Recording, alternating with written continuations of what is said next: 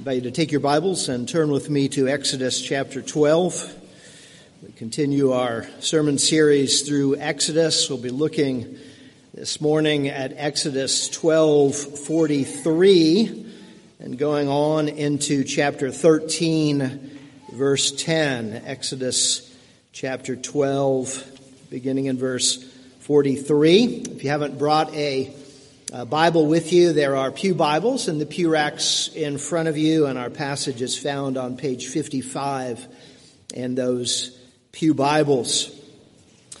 In our last uh, time together in Exodus, we saw the Exodus, uh, God's people being brought out of Egypt.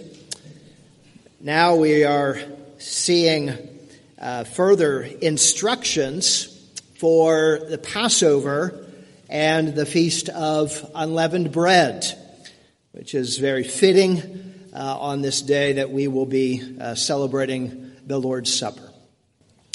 So let's uh, look at this passage together, uh, Exodus chapter 12, beginning in verse 43. And the Lord said, and the Lord said to Moses and Aaron, This is the statute of the Passover. No foreigner shall eat of it, but every slave that is bought for money may eat of it after you have circumcised him. No foreigner or hired worker may eat of it. It shall be eaten in one house. You shall not take any of the flesh outside the house, and you shall not break any of its bones. All the congregation of Israel shall keep it. If a stranger shall sojourn with you and would keep the Passover to the Lord, let all his males be circumcised. Then he may come near and keep it. He shall be as a native of the land, but no uncircumcised person shall eat of it. There shall be one law for the native and for the stranger who sojourns among you. And the people of Israel did just as the Lord commanded Moses and Aaron. And on that very day, the Lord brought the people of Israel out of the land of Egypt by their hosts. The Lord said to Moses, Consecrate to me all the firstborn, whatever is the first to open the womb among the people of Israel, both of man and of beast, is mine. Then Moses said to the people, Remember this day in which you came out from Egypt, out of the house of slavery. For by a strong hand the Lord brought you out from this place. No leavened bread shall be eaten. Today, in the month of Abib, you are going out. And when the Lord brings you into the land of the Canaanites, the Hittites, the Amorites, the Hivites, and the Jebusites, which he swore to your fathers to give you, a land flowing with milk and honey. You shall keep this service in this month. Seven days you shall eat unleavened bread, and on the seventh day there shall be a feast to the Lord. Unleavened bread shall be eaten for seven days. No leavened bread shall be seen with you, and no leaven shall be seen with you in all your territory. You shall tell your son on that day, it is because of what the Lord did for me when I came out of Egypt. And it shall be to you as a sign on your hand and as a memorial between your eyes, that the law of the Lord may be in your mouth. For with a strong hand the Lord has brought you out of Egypt. You shall therefore keep this statute at its appointed time from year to year. And thus far, God's holy word. Let's go to him in prayer. Our God, how we thank you that you are a God who saves. How we thank you for your mighty power. And how we thank you, O God, that you give us reminders of your great redemptive work. And so, O God, remind us again this morning of the way that you work to save your people. And we give you thanks and praise through Jesus Christ our Lord. Amen. Passover was, is at the heart of Israel's year, at the heart of Jewish and Israel's celebrations. Passover was the Old Testament redemptive event par excellence. We could say that's what got that phrase from my college Old Testament professor. The Old Testament event par excellence. He used to say it over and over and over again. The celebration of the Passover was a, a reminder, a celebration of, of God's salvation. We see in the, the previous passage in verses 40 and following that the Israelites had been in Egypt for 430 years. We see that twice, verse 40, verse 41, 430 years. Now they are free, and it is by God's gracious work alone that they are free. And it is important for God's people to remember this day. It is a yearly reminder. It is a reminder that goes on for seven days. And it is a, a great feast. And we have already seen some of the earlier instructions about this Passover feast, and we are going to see more here. And the first thing that we see is that this is to be a sanctified meal. A sanctified meal. It is a meal that is commanded by God. Seven days are to be set apart for a remembrance.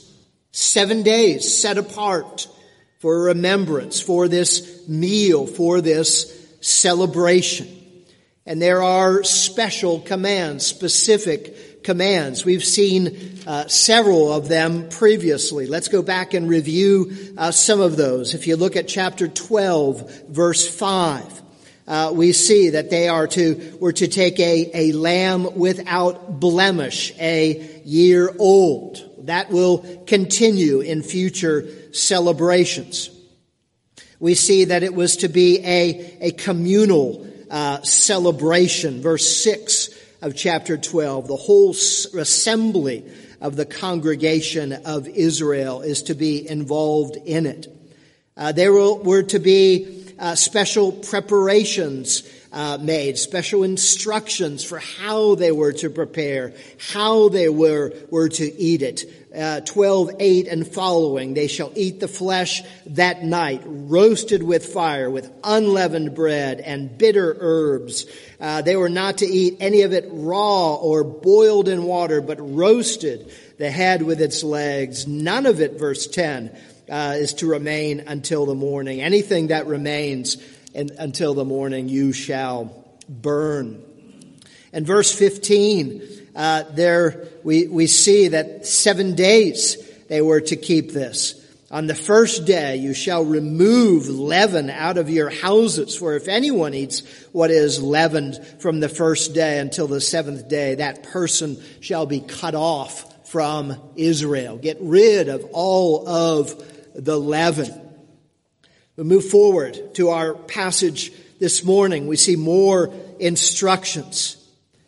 In verse 46, it is to be eaten in one house. None of it is to be taken outside of that one house, and you shall not break any of its bones. We actually see that being referred to in the Gospel of John when Jesus' bones were not broken, when his legs were not broken on the cross, fulfilling this as the Passover lamb who was slain for the sins of his people. We see in chapter 13, verse 6, that they were to eat unleavened bread. And on the seventh day, there was to be a big feast. There was to be no leaven again anywhere. And gatherings for worship were to be on the first day and on the seventh day. But there's something important about this eating, about what is tangible, about touching, about tasting, about ingesting. What did it do? It, it reinforced, reinforced what God had done. It reinforced that they belonged to God. It reinforced that God had rescued them, that God had, had saved them, that God had brought about this great redemption. This lamb whose blood was put on the doorposts so that the angel would, angel of death would pass over. It's a reminder of God's goodness and God's grace. Because as we've seen in the past, even the Israelites themselves deserved God's punishment. They themselves deserved death. But because they had the blood of the Lamb, God passed over. And so we see this as a, a sanctified meal. A meal that is to be down to the, the very details, according to the commands of God. Detailed instructions of what to do with the lamb, what not to do with the lamb, what to do with the blood. Only for one day. Don't keep any of it for the next day, etc., etc. A feast for remembrance, something to be set apart. So, in the same way for us, brothers and sisters, that's the Lord's Supper that we're going to partake of this morning, which is also a, a remembrance, though it's more than that. We'll come back to that. A reminder of the blood of the Lord Jesus Christ, his body that was broken for us, his blood that was shed for us. A reminder of the great redemption that we have in the Lord Jesus Christ. We come and we partake in remembrance of Christ. As Jesus said, eat and drink in remembrance of me. It is a, a meal that is set apart, a sanctified meal set apart for special occasions. But secondly, we see in our passage that this is to be a meal for God's sanctified people a meal for God's sanctified people. Look at verses 43 and following. The Lord says to Moses and Aaron, This is the statute of the Passover. No foreigner shall eat of it. And then in verse 45, he says it again. No foreigner or hired worker may eat of it. So God is giving instructions here, not only for how to prepare it, what to do with it, and what to do with it after you're done, but now we have instructions for who can and cannot eat of this meal. It's for God's own people. A foreigner, those who do not belong to the Lord, cannot eat of this meal. Yet it is for those who become worshipers of the Lord. Look at verse 44. Every slave that is bought for money may eat of it after you have circumcised him. What happens when they become circumcised? They basically are converting to Judaism. They become part of the covenant people. They worship the one true God. Look again at verse 20, uh, sorry, 48. If a stranger shall, shall sojourn with you and would keep the Passover to the Lord, let all his males be circumcised. Then he may come near and keep it. He shall be as a native of the land, but no uncircumcised person shall eat of it. There is that command again. So here is for these converts who come to worship the Lord. We also see as we move into chapter 13 this, this command to consecrate the, the firstborn. This idea of consecration is, is very important. As one commentator puts it, this introduces the, the idea or reintroduces the idea of, of holiness. And then in chapter 13, we move actually from the Passover to the whole feast of unleavened bread. The Passover meal, of course, the meal on the first day, and then the rest of the feast is the feast of unleavened bread. Leaven in the Bible often represents sin. A little leaven leavens the whole lump we read in Scripture. Look at verse 5.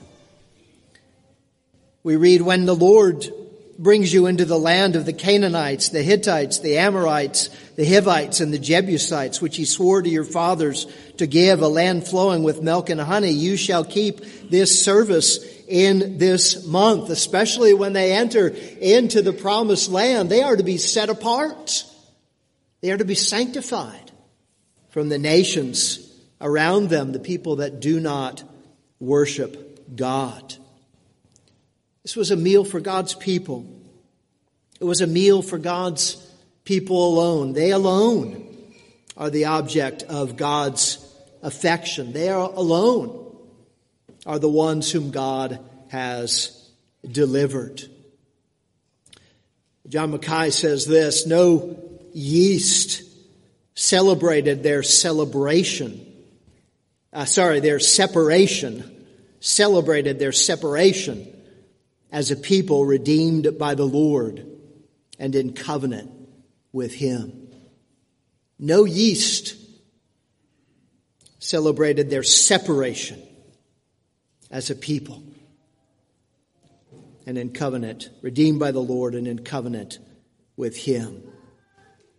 This was symbolic in one sense of leaving Egypt both physically and spiritually. Being set apart for God, they and they alone were to eat of it.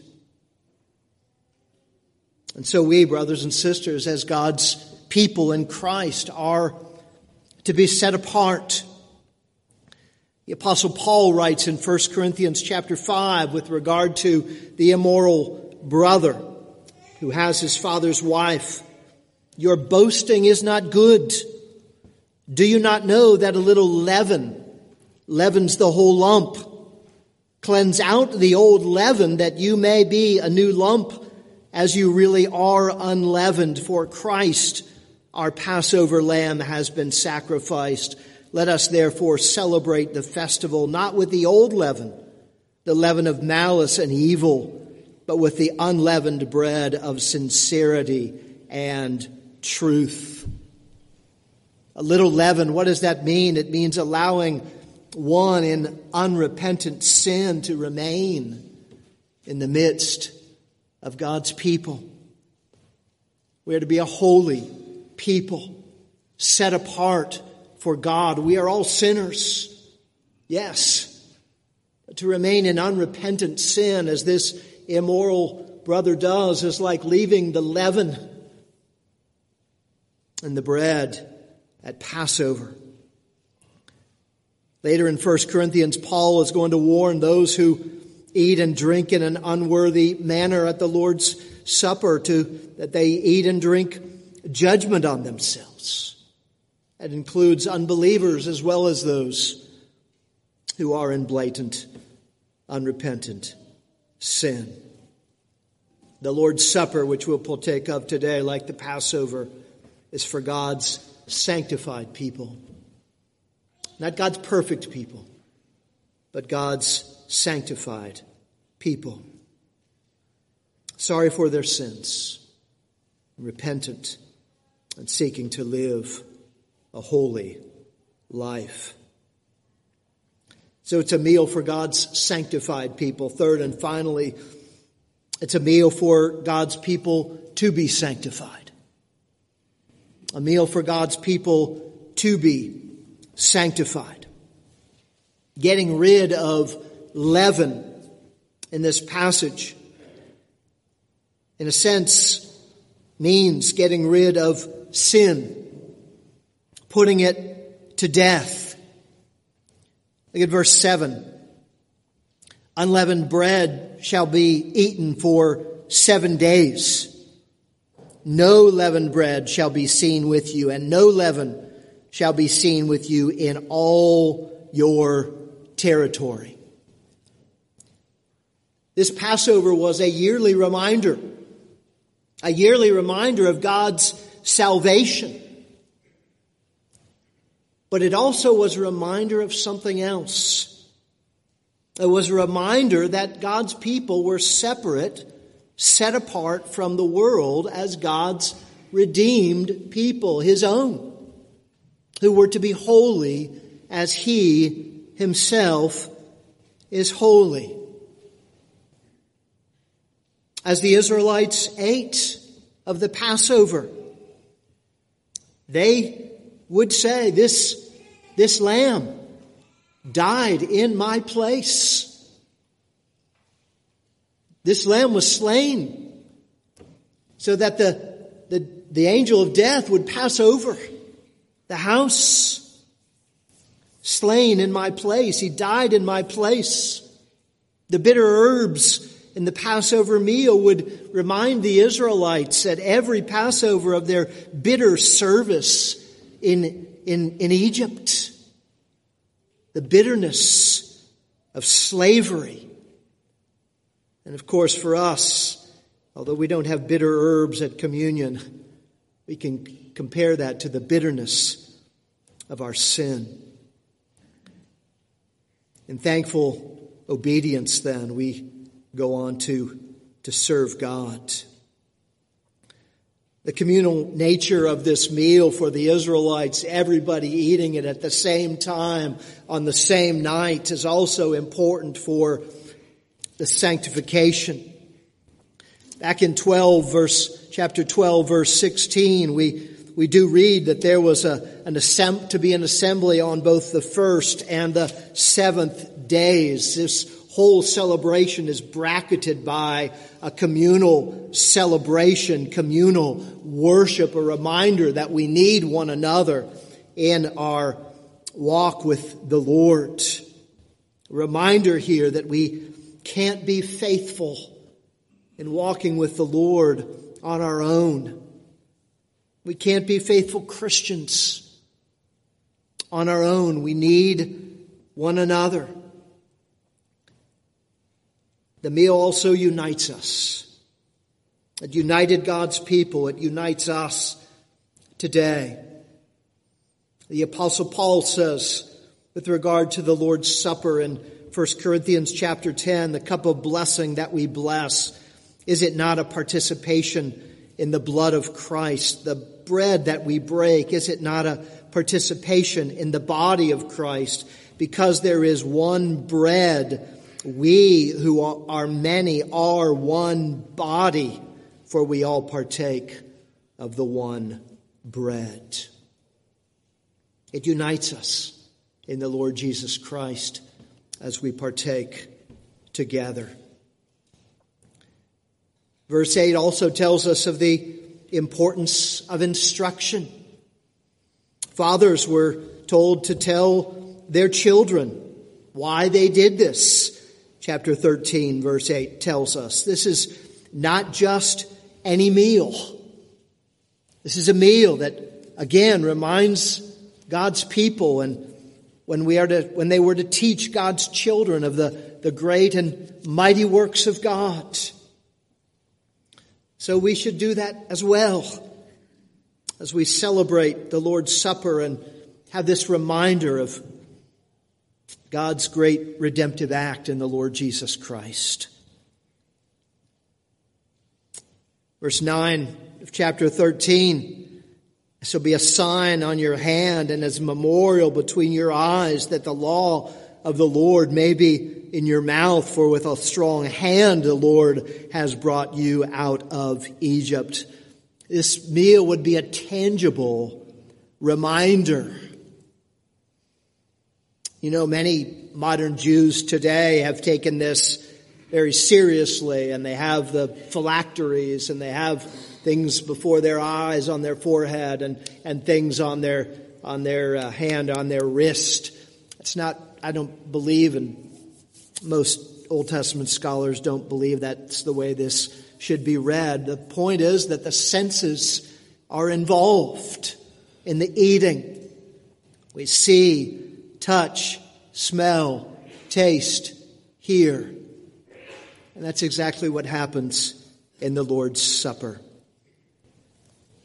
And God ends this passage by saying that they should keep this statute at its appointed time from year to year. It's a reminder forever. For Christians in particular, the Lord's Supper is in remembrance of Christ.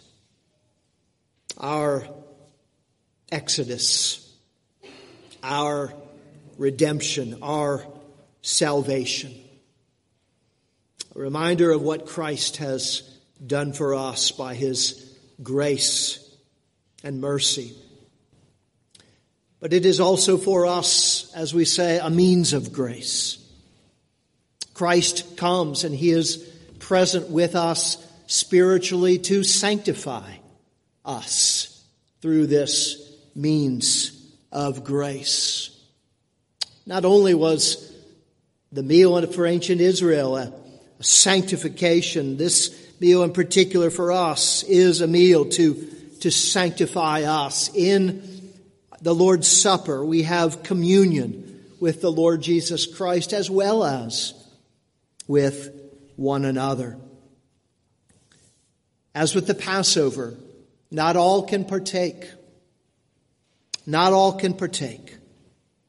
Only those who have trusted Christ, who are members of his church, who have made a public profession of their faith in the Lord Jesus Christ.